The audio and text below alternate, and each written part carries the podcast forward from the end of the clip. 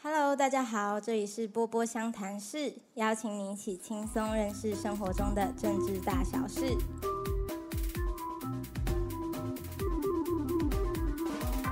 波波相谈室是波波研究室开设的 Podcast， 在这里研究员陪伴大家，用简单有趣的方式关心生活里的政治议题。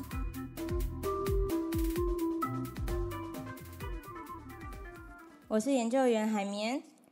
这里是 E P 五 的下集。你已经听过上集了吗？让我们快速 V C R 回顾一下上集我们聊了些什么。上一集我们邀请到香港边城青年的在台港生 Kuma 来跟我们一起聊聊反送中运动的始末，还有讨论了港版国安法的法案。我跟 Kuma 有针对国安法里面一些我们觉得非常不合理、很荒谬的法条特别拿出来讨论。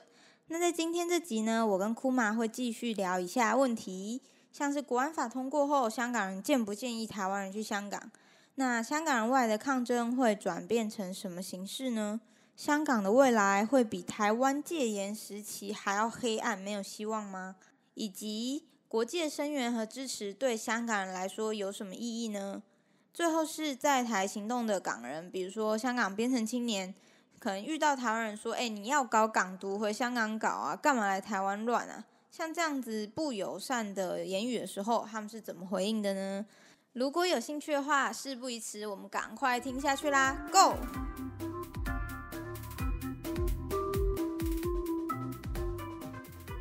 就是国安法，前面我们也讨论了很多东西，比如说，哎、欸，它可能对台湾人来说也非常的危险嘛。那就是反而中国可能更像一个恐怖分子，我觉得他可能就是随便挑你，你也不确定说，哎，你你是不是会被逮捕的那个人。所以 Kuma 你现在自己会不建议台湾人到香港去吗？作为一个香港人，我当然是不建议在这个时间点，特别是台湾人这种情况，呃，会去香港，无论是就学、就业，或者是只是转机哦。我可能要强调提醒一点，就是其实。那除了那个飞机之外，还有很多的那个船舶。那如果是注册在香港名下的话，那也很有可能呃会受到国安法的，因为它可以在上面执行嘛，警察是可以上去逮捕你的。嗯、那这些东西不要因为你认为说自己啊、呃、那个身份啊什么的不太敏感，那因此就不去注意，因为就像刚刚所说，你要把中国当作是一个恐怖分子、恐怖组织。嗯，他要挑人是从他主观意识认为说我、哦、今天要不要抓这个人来认定的，嗯、从来不是从你的行为或者是你到底怎么想去认定的，嗯、纯粹是从他去、嗯、政权去着想。了解。那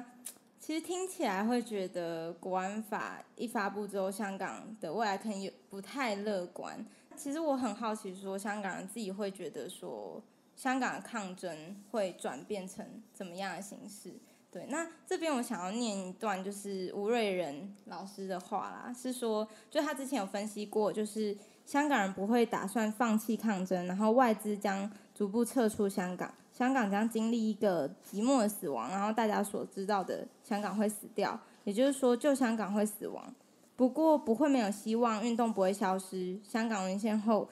抗争会地下化，然后日常化、持久化，就像台湾戒严时代的民主运动，新的香港会在抵抗中出现。对，那 Kuma 自己怎么看吴瑞仁老师这段话？吴瑞仁老师对于香港局势总是有很多他的一些、呃、想法，然后也常常让我们很有启发。然后刚刚主持人那本书叫《受困的思想》，其实香港呃现在就正是一个受困的状况。而且香港这个岛屿啊、呃，根据吴瑞仁老师刚刚所提到的，或者是黄之锋他最近也有一种感想，就是很像呃几十年前的台湾的戒严的时期，但是我认为还是有点不太一样了。那也许我有一个不同的想法，就是像我们国安法，它是如此的针对性，而且在这个时间啊、呃，我们认为说，比方说九月的时候，我们要有一个立法会的选举，那这是这次是一个啊。呃如果不是泛民的话，至少是反建制派的一个大集合，很有可能会团结起来的话，会赢得三十五家，也就是过半的议席。啊、呃，但是在呃，我们完全没有想到是啊、呃，我们本来是认为说，因为他会害怕嘛，所以他要 D Q disqualified， 就是那个剥夺资格、剥夺参选资格的方式，把这些参选人给踢出去游戏外嘛。嗯、那没想到他是直接用国安法，他说是我们还没拦查我，哎、呃，他他就先拦查我们了。我完全没有想过这一点啊。然后呃，再来就是中国这个逻辑，他就是要斗死你。他就要斗争，他就要斗死你。嗯、那那因此，我认为说香港的情况会真的进入黑暗时期，而且会比台湾的戒严时期更黑暗。嗯、而且也要注意一点，就是台湾的戒严时期那个时候科技等等的发展还没有那么的强。嗯哼，政权集权的压制人民的技术是很强，不过他们的科技也没那么强。嗯、现在是个数位威权的时代。你的所有的手机，如果你不小心，对，如果你不小心装了 WeChat，、嗯、啊，甚至现在的 Facebook， 对不起 ，Facebook， 它现在资讯安全也备受质疑嘛，因为它在运行当中，它会把你的资讯啊伺服器转过去中国要卖了，哦、谁也不知道。嗯、那当然，像像 Facebook 这么大的商业团体，它如果这么做，国际团体它一定会有很大的代价。不过像 WeChat、嗯、Zoom 这种东西，它本身就是中国政府的啊。它本身就是为中国政府服务的、啊，嗯、那因此他们是不会有代价的，嗯、或者是他们的生存的目的本身就是为了服务政权。嗯、那像资讯的威胁之下，秘密通讯的自由那是完全没有的话，其实全世界的人都被中国监视。对，我觉得很可怕的是说，它的触手可以伸到世界每一个角落。然后就是 Kuma 讲的这一点，我觉得也很有趣，就是说现在是一个很科技的时代，所以你很多个人资讯其实更容易被政府一网打尽，所以可能会比过去台湾比较早期的状况还要更严峻，这样子。哎，听起来很悲观哎，怎么办？就是本来觉得说，哎，可能可以以台湾戒严时期的一些呃例子来说，哦，可能还是有希望啊，然后最后还是会成功，因为至少台湾熬过这样戒严时期，然后得到一个民主化的结果。对，但是你觉得香港可能很难有这样子的结果吗？应该这么说。香港人的命运，从来都不是主宰在香港人自己手上，这是个事实。嗯、现在的情况非常的黑暗，也是事实。我们首先要看清楚这个事实，我们才有办法超越它。刚刚有提到吴月人，然后最近我们的展，我们的展览其实也是引用了吴月人老师很喜欢的杨华的《黑潮集》。嗯，汹涌的黑潮又是把长堤冲溃。点滴的流传，又是把磐石滴穿。嗯、哼哼要讲的事情是，香港现在所谓的反送中，其实我们更喜欢的是所谓的 water revolution，、嗯、哼流水革命。嗯、流水是什么？它是要凝聚在一起的。嗯、哼香港人的如水般的抗争，不仅是香港人的抗争，光复香港时代革命，不是仅仅属于香港人的，而是一整个世代的，属于全世界的。意识上的革命，嗯哼，对付像中国这么庞大的帝国集权主义，我们必须要全世界凝聚在一起，才有办法真正的抵抗它的威胁跟侵入。嗯、没错，它很强大，没错，我们没有人要否认它。嗯、但是如果全世界的人集合在一起对抗它，会产生怎样的变化呢？香港很幸运得到全世界的目光，不人道、违反人权的事。的东西每天都在发生，但是世界的目光现在在香港，嗯、哼哼那因此我们要好好把握这个机会。那希望香港、台湾或者是其他渴望自由的国度都可以得到这样子的关心，然后凝聚在一起。中国有一天会被流水击垮。嗯哼，所以这样听起来反而是觉得必须要击溃这个政权，香港才有乐观的一天，才会有有希望的结局，像是这种感觉。那我其实很好奇，就是 Kuma 其实刚刚有讲到一些国际的关注之类的，我一直在想怎么样的国际的帮助或关注才是香港人真正需要的。比如说、呃、其实像国安法通过前跟通过后，其实像美国就一直都有相关的措施嘛，比如说通过人权法案啊，或者是最近的香港自治法，取消对香港的特殊待遇之类的。那又或者是像英国在国安法通过之后，就是有发出谴责嘛，认为这是违反中英联合声明，也做了一些就是对、呃、香港持有英国国民海外护照的这些人，就是提出一些签证的放宽。那我想要问Kuma，你自己觉得像这样子的国际的帮助吗，或者说声援对你们来说是有怎么样的意义？首先，这些的声援跟援助它不是一天到位的，嗯哼，它是常年累积起来。嗯、而香港在全世界的游说的工作也不是只是香港人的社群建立出来的、嗯、回过头来回过头来为什么香港人要现在、呃、非常需要国际社会的关注，那是我刚刚所提到的，像中国这样的帝国必须要全世界社会去推动，对，抵制。那其实你问我有什么解套方式，那也就把国安法逆着看就对了。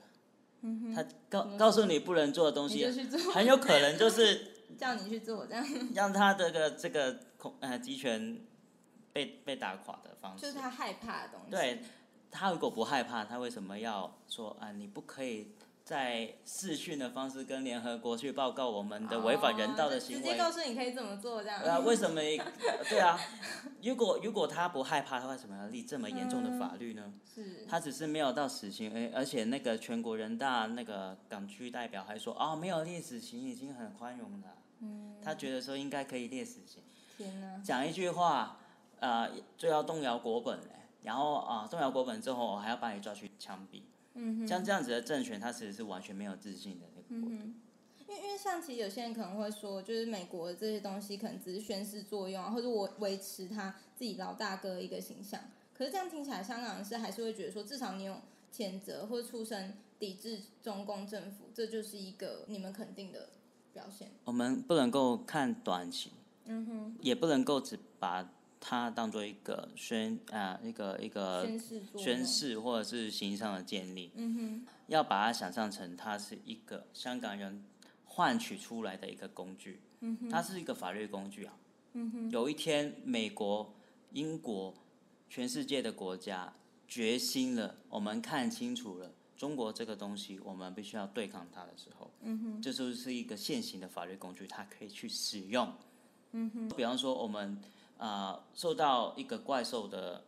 来袭，那我们在逃跑的过程中，救命啊救命啊，然后旁边的村落的人看到，然后开始去、呃、把身上的一些武器找出来、哦、他手放在手上，对啊，他也许只是在宣示、嗯、对不对，他在建立一种形象，就是、呃、我们很厉害，我们村庄很安全、嗯、国民不用担心，我们有武器。但是某一天发现说那个怪物原来也会威胁到我们的时候，不仅仅是在逃命的人在叫啊、救命啊救命啊，而是他们真的也要去拯救自己的国民，因为那个怪物会慢慢的长大、嗯、把我们逃命的人吃掉之后，下一个目标是谁呢、嗯、哼，这是我们要提到的作用。那我们也认为说，这些国家只要我们够努力，有一天他们会拿起自己的武器然后去救人。哦，懂你意思，就是说这个威胁感越来越强的时候，其实大家会有一些反制的作用。嗯，如果你那个武器都没有的话，嗯、他们凭什么出手？他们人家也是法治国家、嗯、他们必须要有法律工具啊。了解，懂意思、嗯、那,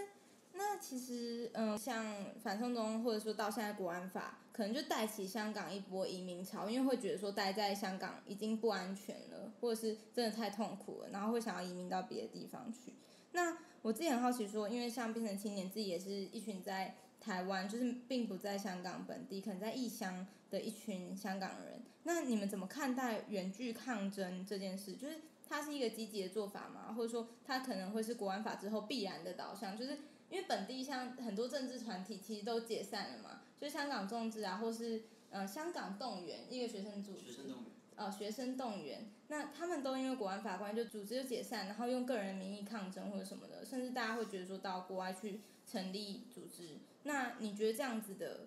远距抗争，你自己怎么看待呢？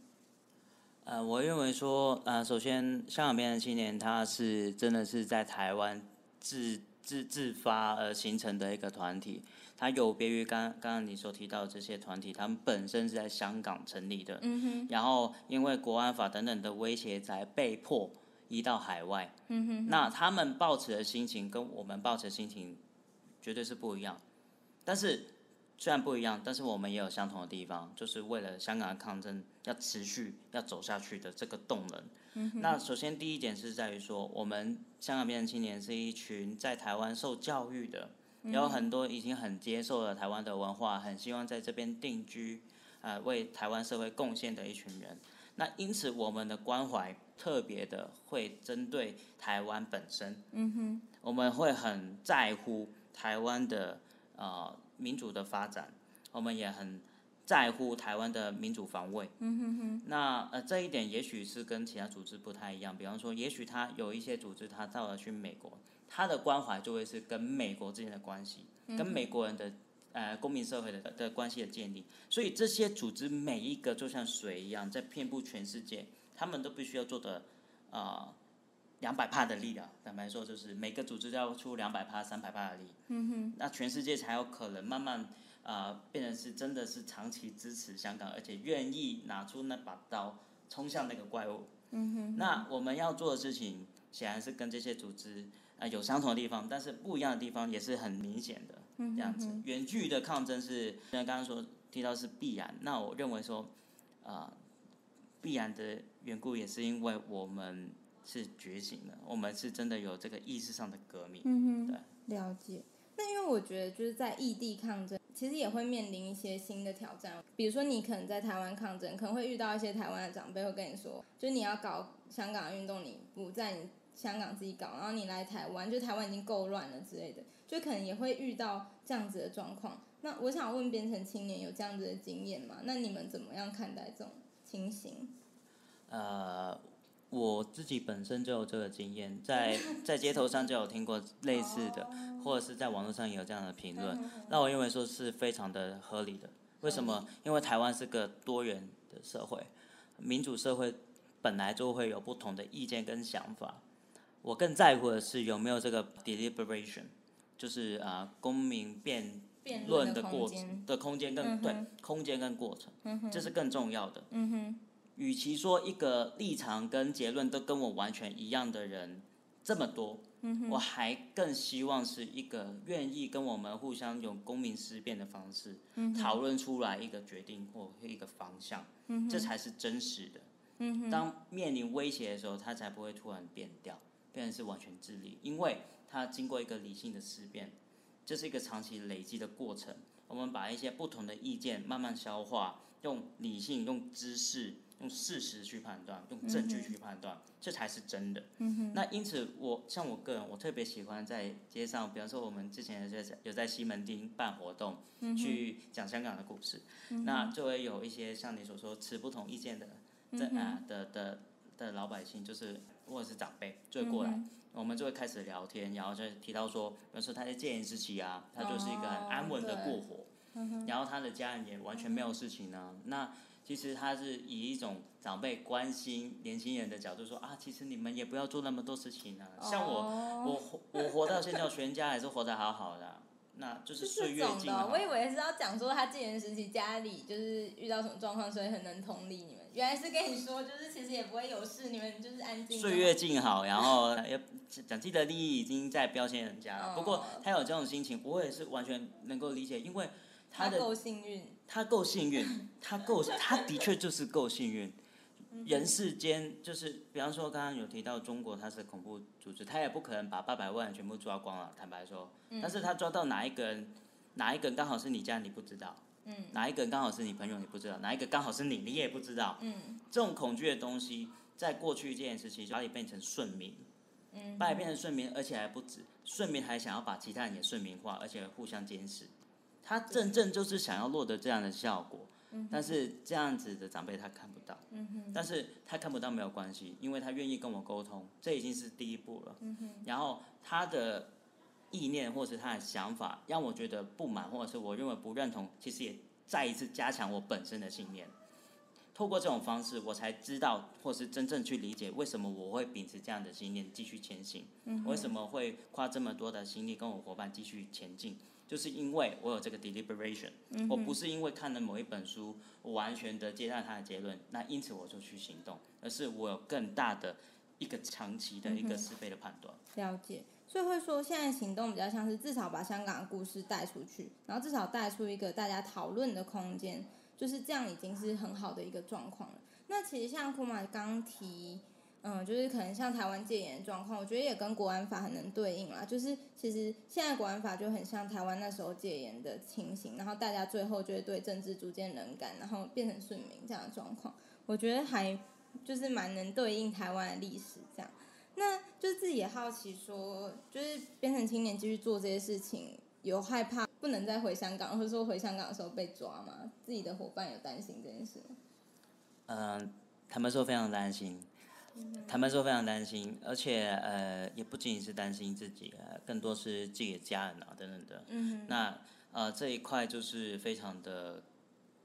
可怕。那因为现在国安公署他为了要抓人，嗯、他会无所不用其极。嗯、那中国的做法，就是在所谓内地的做法。嗯，我们没有理由相信是不会在香港发生的。嗯，那我们当然要呃以最糟糕的情况去预计，因为我们知道糟糕的话是可以非常非常的糟，嗯、而且几率是有没有更糟，只有对没有更糟，哎、欸、没有最糟，只有更糟，对，坏与更坏。嗯、那呃在这个情况之下，你问我害不害怕，我当然害怕。嗯、那因此在组织当中比较。呃、会常常会跟媒无可避免会常常跟媒体接触的人，嗯、或者是常常会去分享的人，嗯呃、这些人都是我们认为说已经变成是过往我们还会认为自己是 low body， 但是现在比较像是也是也是是个敏感的情况。你自己就是嘛？我可以这么说，啊、我我我也会这么认为自己，嗯、我不敢就是低估中国的那个情报的网络。嗯、那再来就是说，我也不敢低估他们恐怖的手段。是，了解。哎，那我觉得就是前面已经跟 Kuma 讨论蛮多对于国安法的一些想法跟意见，那其实也可以了解说，香港不管在哪一个地方，其实不只是在台湾，虽然台湾跟香港关系可能很密切，但其实香港人在各地都会有所行动，希望用流水的力量，总有一天可以把中共这样子的政权打倒。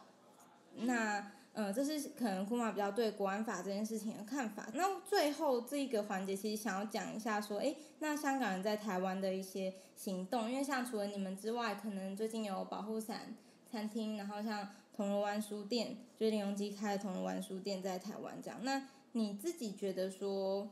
香港人在台湾目前抗争或者说这些庇护的状况是安全的吗？就有受到什么威胁或者是困难吗？嗯。对，没错，的确，现在在台湾越来越多这个在台的港人组织出现了。那你刚刚有提到，比方说保护伞跟铜锣湾书店，他们比较像是一种摆明的，就是帮香港抗争，就是他要推推广或者是要支持他的一些组织。那但是也有一些他是比较相对低调的，嗯，他就是要跟台湾公民社会打好关系的，嗯、他就是要慢慢的去啊、呃、把这些东西。呃、要融入台湾社会，理解到台湾社会到底去怎么想事情的，然后再跟他们做公民的沟通，嗯、这种东西也是非常重要的。嗯呃、因此我会认为说，呃、在台湾这方面，其实香港人还有很多工作要去努力。了解。呃、那再来就是你第二个问题，就是关于庇护的问题。那我认为说，呃、蔡英文总统所提到的以港澳关系条例，对于这些有需要的港人提供必要的。呃，援助这件事情其实是，呃，他他形容为一种保护条款，嗯嗯、但我更在乎的，我一再强调的是，我们未来十年或五十年，香港人跟台湾人的关系是什么？嗯哼，简单一个命题就是，如果现在一个台湾的年轻人，他要重新书写一本《香港关系法》，嗯，在台湾的《香港关系法》，他要怎么写？嗯哼，这才是我更在乎的。我认为说，一部法律如果它本身没有台湾人的认可的话，它只是形同具文。嗯哼。更重要的是，我们现在香港人此时此刻就要慢慢的，真的跟台湾公民社会建立一个长期的连结。对。嗯、那不仅仅是哦，不仅仅是直接跟抗争那么硬性相关的连结，嗯、而是一种文化上的交流，嗯、一种思想上的交流，还有一些东西，比方说。香港的呃，比方说艺文创作、一些美食，嗯、或者是语言的交换，嗯、很多东西，或者是一些歌曲、流行文化也好，嗯、或者是艺术品也好，嗯、其实有很多东西是可以跟台湾朋友产生共鸣的。嗯、哼哼哼那这些东西是感情是真的，那也是要长期累积的。嗯、我们不能够浪费这么好的一个时刻，嗯、然后呃。忘记了这些做人的根本，啊嗯、那人家为什么要帮你？除了是制度上的，比如说现在有港澳关系条例，除了是制度上的原因，或者是利益上的原因，或者是因为我们共同敌人，更多的其实是我们内在的那种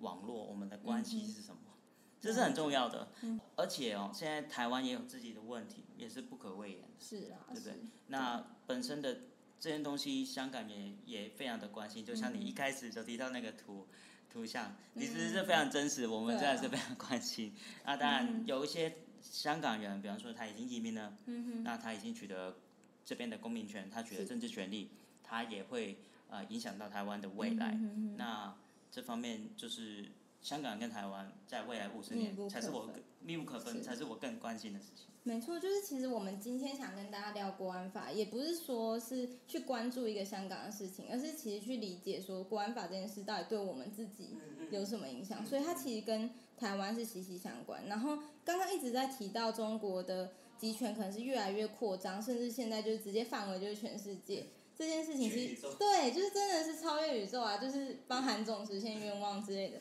对，所以就是会觉得说。这件事情台湾其实或说世界上任何国家已经不能置身事外，那尤其台湾跟中国关系又是那种敏感的状况下，所以才会想要说有这样子的时间跟香港人一起聊聊对国安法的看法。那其实今天听Kuma讲了很多啦，再讲下去可能讲个一天都没有问题这样子，对，很感谢Kuma提供我们这些香港的观点，那也希望说台湾跟香港可以一起努力，就是继续为了民主然后来打拼来奋斗这样，对，算是一个蛮励志的结尾吧。谢谢Kuma，那我们一起跟听众们说个再见好了，对啊，好，大家拜拜，大家拜拜，晚安，拜拜，是晚安吗？